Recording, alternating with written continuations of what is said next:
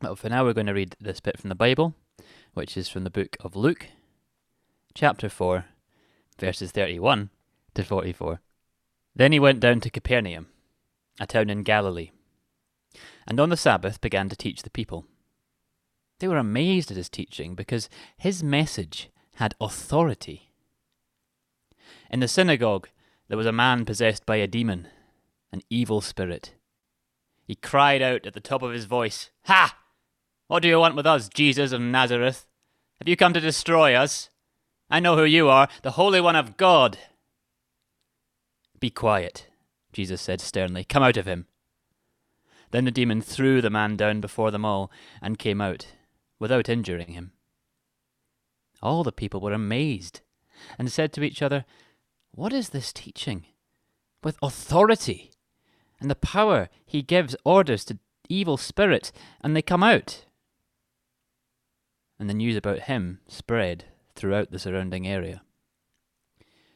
Jesus left the synagogue and went to the home of Simon. Now, Simon's mother in law was suffering from a high fever, and they asked Jesus to help her. So he bent over her and rebuked the fever, and it left her. She got up at once and began to wait on them. When the sun was setting, the people brought to Jesus all who had various kinds of sicknesses, and laying his hands on each one, he healed them. Moreover, demons came out of many people, shouting, You are the Son of God! But he rebuked them and would not allow them to speak, because they knew he was the Christ. At daybreak, Jesus went out to a solitary place. The people were looking for him, and when they came to where he was, they tried to keep him from leaving them. But he said, I must preach the good news of the kingdom of God to the other towns also because that is why I was sent. And he kept on preaching in the synagogues of Judea. Thanks, Fergus. So we're going to take, as uh, Fergus said, we're going to take a little while now and look uh, through these uh, verses that we've read together. Uh, earlier this week, I was in Bruntsfield and uh, I was queuing for a coffee at Project Coffee favourite coffee shop. You're not allowed to go in, of course, so you meet your order at the door, they go off, meet your coffee, and bring it back out, and then you can go for a little walk. So I'd placed my, my order and I was waiting outside uh, Project Coffee when a man came running along uh, Place, grabbed a woman's shopping trolley from behind her, threw it away, and uh, started screaming about how angry he was. And then he ran out into the middle of the road, started leaping up and down, took off his headphones, threw them across the road, and then scarpered. Off he went, shouting at the top of his voice. You see, we might think that the world we live in today is divorced from the world that we just read about in the Gospel of Luke. And in many ways, it's an utterly different world, isn't it? Uh, people who were there in first century uh, Palestine would be freaking out if they saw our smartphones and us watching TV screens and driving around in our cars. So, yes, lots of stuff is different in the 21st century from the first century. But people, our troubles, our brokenness, our fears, our sorrows, our struggles, they're the same, aren't they? You know, the world has changed in lots of ways, but people haven't changed fundamentally. And uh, what I want to just uh, do this morning with you as we, as we see this passage in the Gospel of Luke is just to think about the kind of help that Jesus can bring.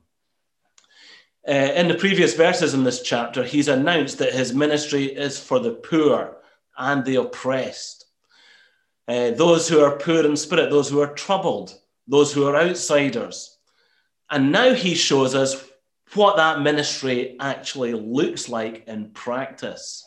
And he goes about preaching and healing, bringing help.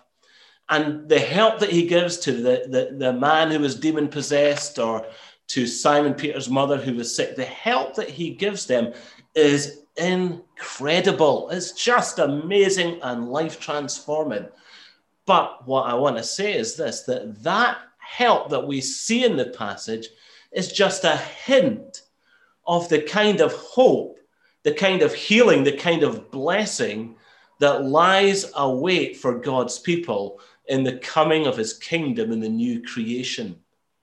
The, the, the, amazing acts of hope that we see in this passage are just small hints of the much greater hope that there is to come. Jesus tells us what he's up to, doesn't he? In verse 43, he says, I must preach the good news of the kingdom of God to other towns too. I've got to be on my way. I've got a great message. What's my message? It's good news for everybody. What's the good news about? It's about the kingdom of God, a kingdom where the blind see, where the sick are healed, where the, where the oppressed are set free. And that happens now to some extent in our lives. But when the kingdom finally comes in all its fullness, it will happen completely. The great things here are hints of hope about the future. So, the good things we see in Jesus, if you're thinking through the week, what did Neil talk about on uh, Sunday morning? We're just talking about that. The good things we see in Jesus are just a hint of the hope to come. I'm going to talk about three things here uh, the unstoppable power of Jesus, the unexpected methods of Jesus, and the uncompromising focus of Jesus. So, three things unstoppable power, unexpected methods, uncompromising focus. Think of a drone shot of Capernaum from above, where Jesus is. At 600 feet below sea level. All roads go down to Capernaum. So, the north shore of the Sea of Galilee. So, the drone is hovering above. You can see these flat roofed Middle Eastern houses, the narrow streets. It's a Sabbath day, so the marketplace in the center of town is empty. The drone goes over the harbor where the fishing boats are, and it's all the boats are tied up. Where's everybody gone in Capernaum? Well, it's a Sabbath. They're in the synagogue. So the drone takes you down. You get a shot inside the synagogue. Imagine yourself in this room then. It's really, it's really um, incredible kind of electric atmosphere because Jesus is speaking and everybody's listening, amazed at what he's got to say. When suddenly, pow, there's a kerfuffle, there's noise, you, you jump, you get a little bit of a fright. There's a man shouting at the back of the room, and he's shouting at Jesus to be quiet, saying, What have we got in common, Jesus?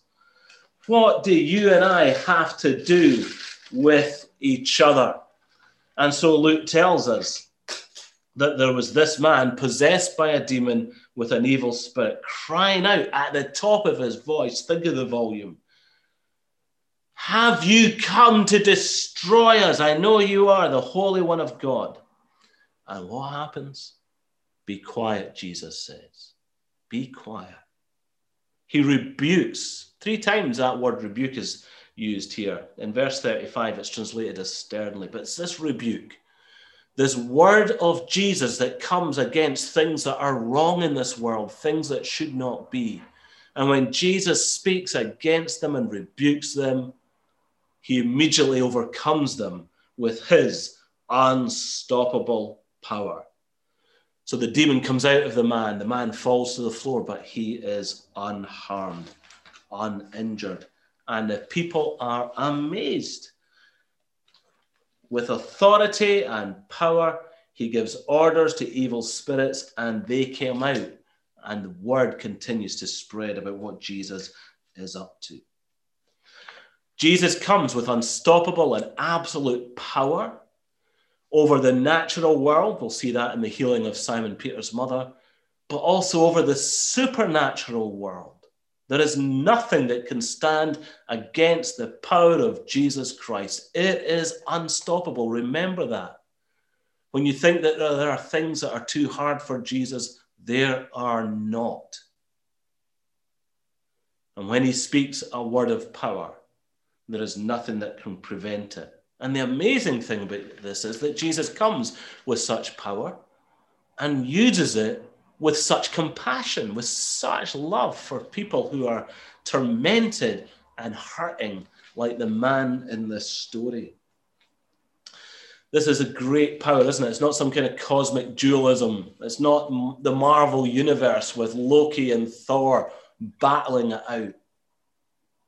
This is a completely uneven match.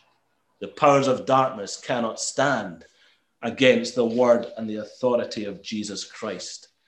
In chapter 3, verse 14, John the Baptist said about Jesus, One is coming who is stronger than I am, pointing to Jesus as the one who has the power to defeat everything that would destroy us. There are many destructive forces in our lives and in our world, but Jesus has the power to rescue us from them all.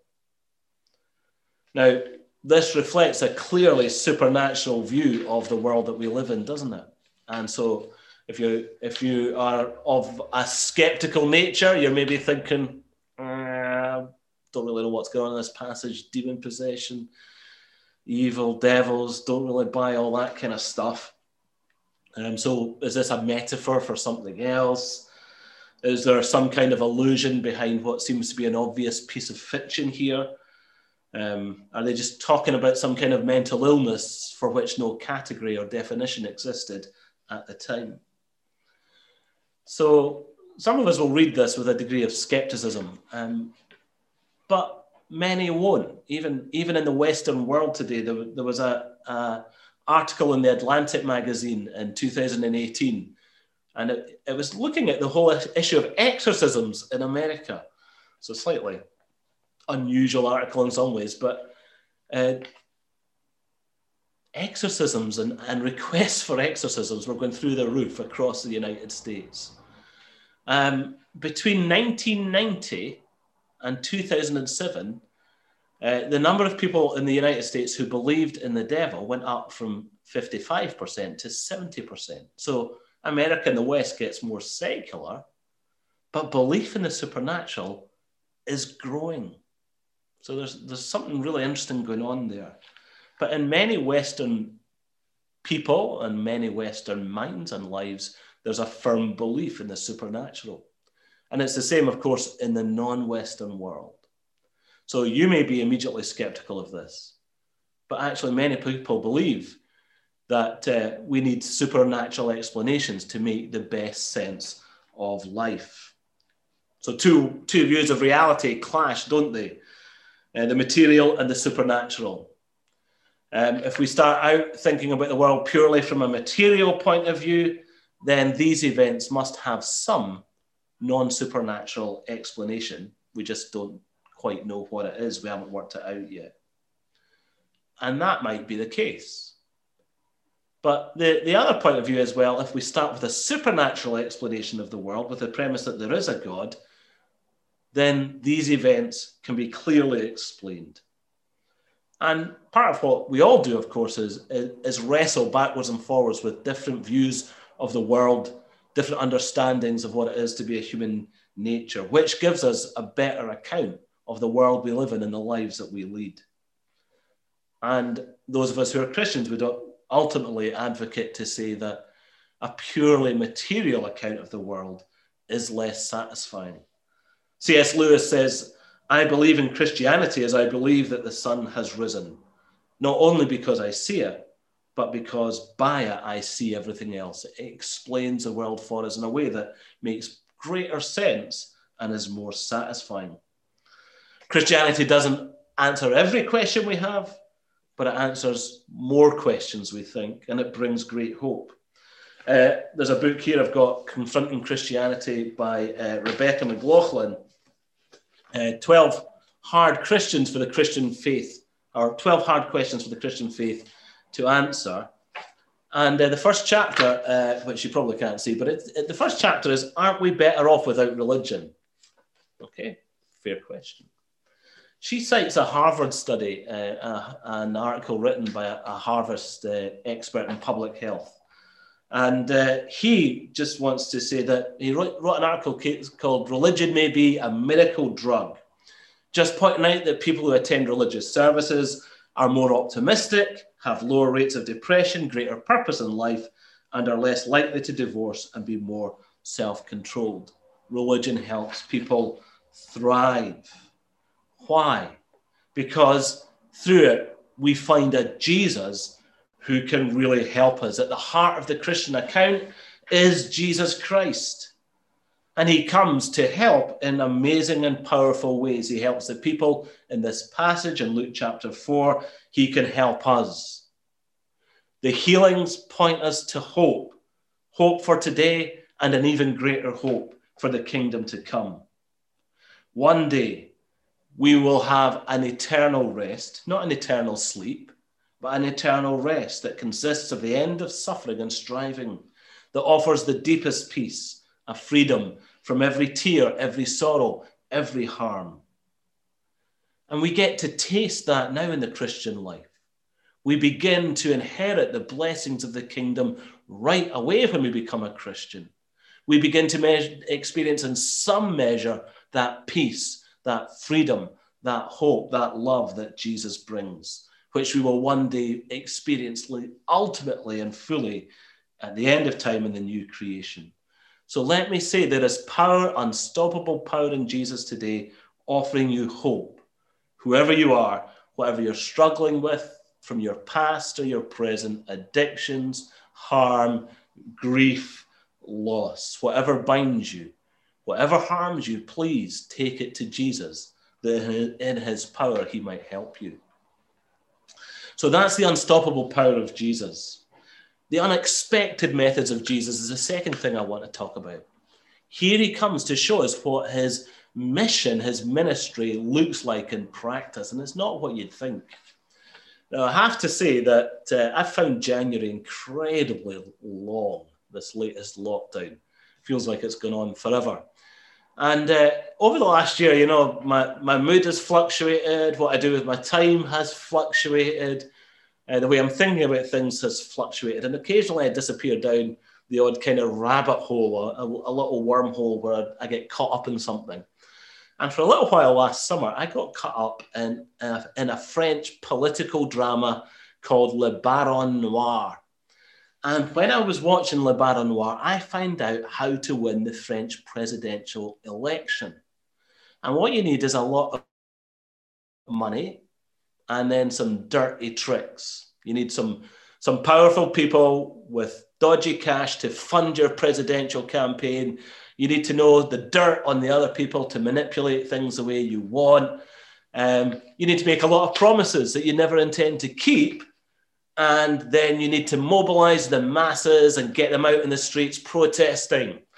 So that's the political playbook for power in France, according to Le Baron Noir. Well, Jesus, of course, throws away the usual political playbook. There's no pandering to power.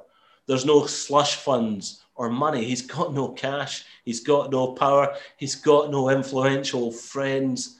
He, he's not mobilizing the masses. What does he do? He preaches and he helps. It's what we often call the ministry of word and deed or uh, the ministry of word and action. So, in the early part of chapter 4, he tells us what his mission is to preach good news to the poor. So, he announces his mission in the earlier part of chapter 4. And then, after this passage, in the early part of chapter 5, he gathers disciples to join him on that mission. But here in the middle, he shows us what that mission actually involves. What does it involve? Well, we, we read uh, in verse uh, 31 and 32, it involves teaching, doesn't it? He went down to Capernaum. On the Sabbath, he began to teach. They're amazed at his teaching. Verse 36 What is this teaching? So there's lots of teaching in the mission of Jesus. If we get to the end of the passage, if you follow it down, then he says in verse uh, 43 I must preach the good news of the kingdom of God. Verse 44, he kept on preaching. So he frames this whole passage at beginning and end is framed by teaching and preaching. That's clearly at the heart of his mission. I must preach good news. That is why I was sent. And then in the middle, we've got these three miracles, don't we? We've got uh, the miracle with the, the man in the synagogue who's demon possessed, and then he goes, leaves the synagogue in verse 38, goes down to the home of Simon, who is Simon Peter, one of the disciples to be, She's got a raging high fever. She's really sick, so sick that people are really concerned and they ask for help. And Jesus rebukes the fever. That word rebuke again in verse 39. And it left her. She got up at once and began. So she's instantly restored to enough health and energy that she can get up and serve people. And then more miracles come at the end of the day as the sun sets. All kinds of sick people are brought to Jesus. He lays his hands on each of them, he heals them people come, uh, many people shouting, You're the Son of God. Uh, these people have demons in them. So he rebukes them. That word rebuke again, he doesn't allow them to speak. He doesn't want the, them promoting this idea that he's the Christ when people aren't really ready to hear that. So, do you see this clear pattern of, emer- of ministry, of mission that emerges in Jesus here? Or through Jesus here, and that we will see unfolded through the rest of the gospel word and deed, word and action. Uh, we preach and teach, and then we do things to help people. That's Jesus' mission method. And part of the, the gospel is about calling the disciples of Jesus to follow him and join his mission. And it becomes our mission method as Jesus. That's how Christians live in this world. We share good news and we help those who need help. We share Christ's heart of compassion for every hurting person, and we have good news to tell them about a Savior of unstoppable power who can intervene in their life and bring help. So let's notice the hurting people. Let's take note of those around us who might be struggling. Let's remind ourselves of who our neighbours are and what they might need. Um, one of my daughters um, lives in Glasgow, and I saw a, do, a, a, a handwritten note print or uh, stuck up on the back of the door of her close, and it just said, uh, "Hi." I can't remember the names of people. You know, we're we're Tim and Angie, and uh, we live in flat one stroke one. If you need a help with your messages or carrying your shopping, text us on this number. And they left their mobile number. So if anybody in the close needed a hand carrying their shopping up the stairs, get in touch with them. Simple way to help their neighbours during lockdown.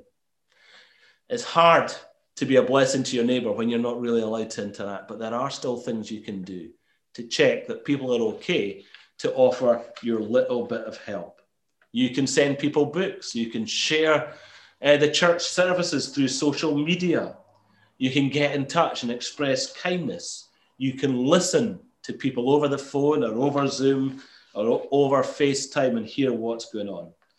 So sometimes we use the, the idea of bless, be praying, listen, eat, serve, share for a way that we live on mission of word and deed. Uh, well, we can't eat with people right now, but we can be praying, we can listen, we can serve, and we can share.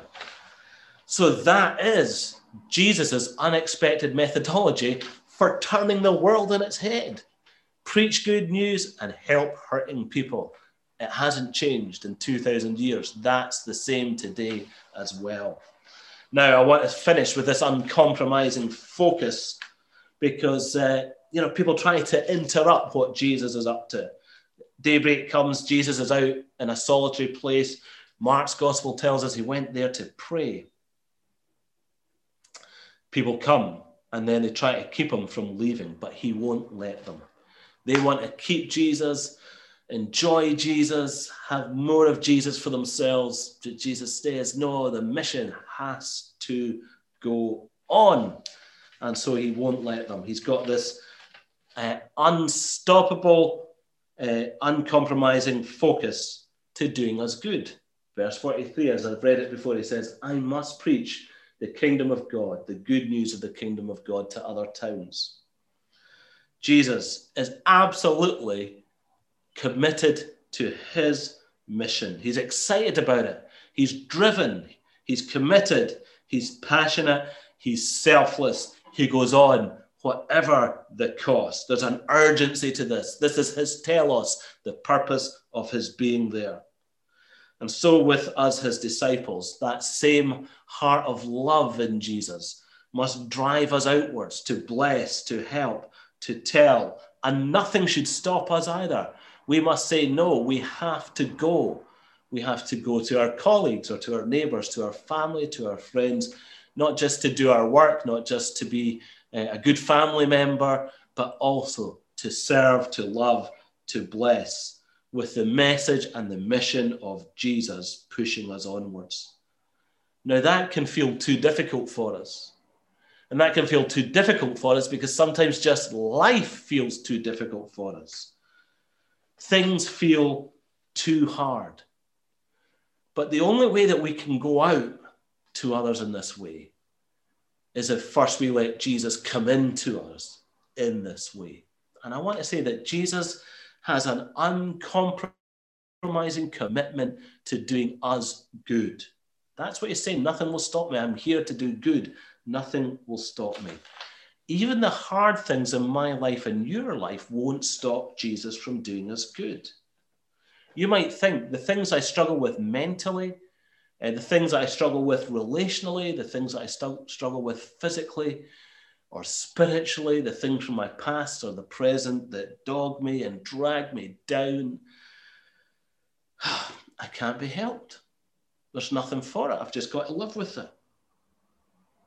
Jesus is committed to doing you good.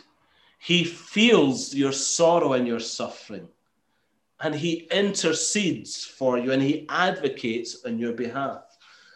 Uh, I've been reading this little book as well called Gentle and Lowly. I know some of you have read it too. It's got this idea of the intercession of Jesus. The doctrine of the present heavenly intercession of Christ is neglected today, he says. That's too bad. It's a consoling truth and flows right out of the heart of Christ. The doctrine of the atonement reassures us with what Christ has done in the past. The doctrine of his intercession reassures us with what he is doing in the present. In Christ, you have an intercessor, a present day mediator who is happily celebrating with his Father the abundant reason for both to embrace you into their deepest heart.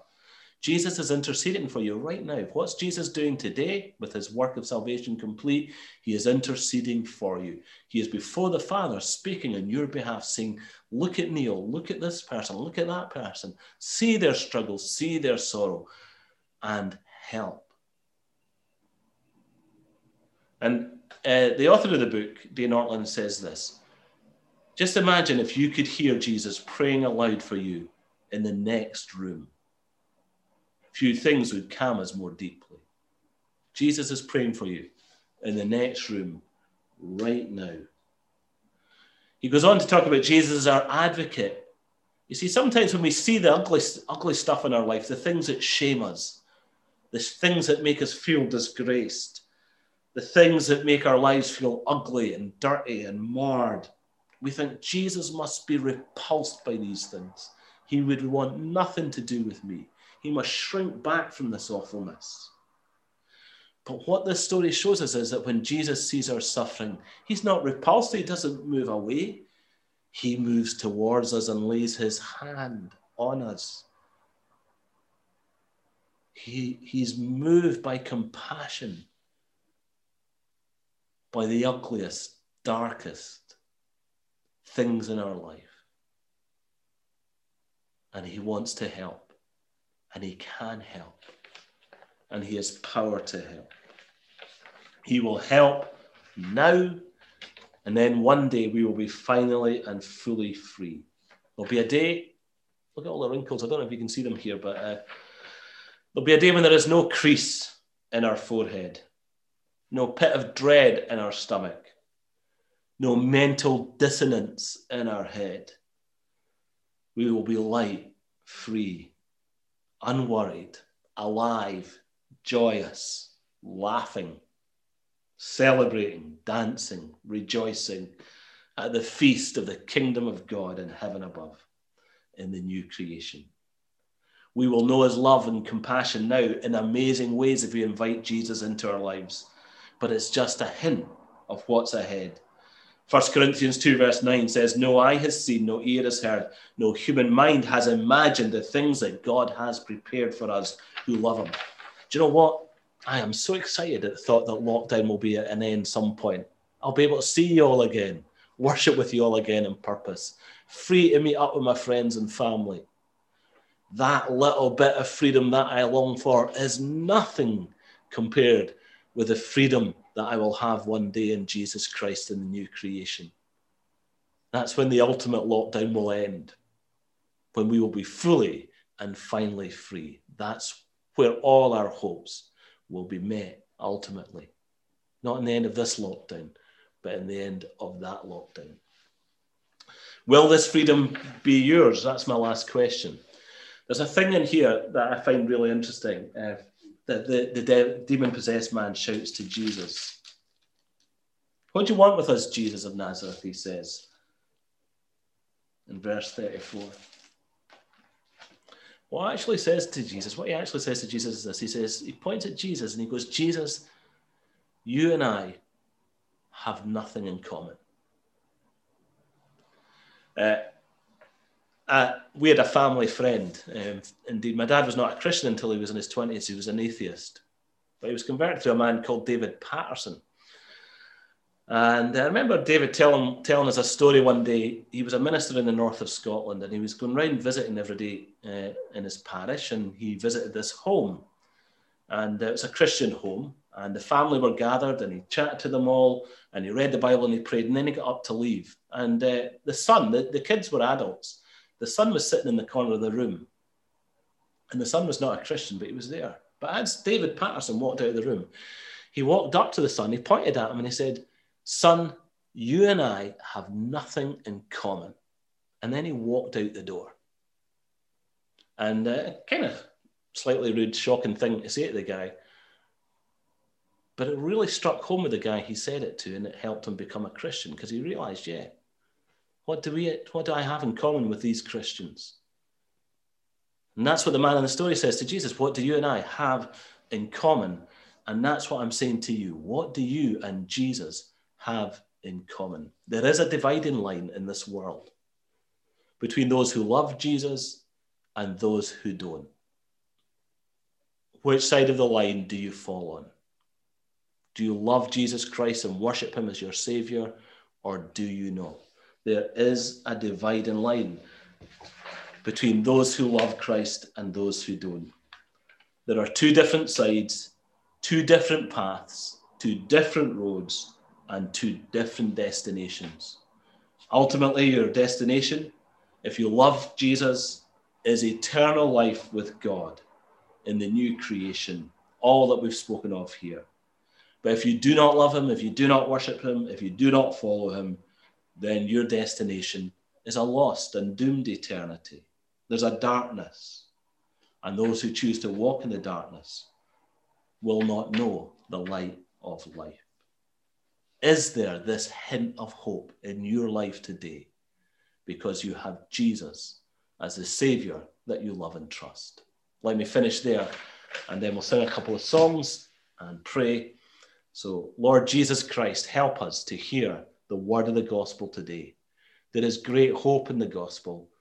Bring that hope to rest in our lives and in our hearts. Amen.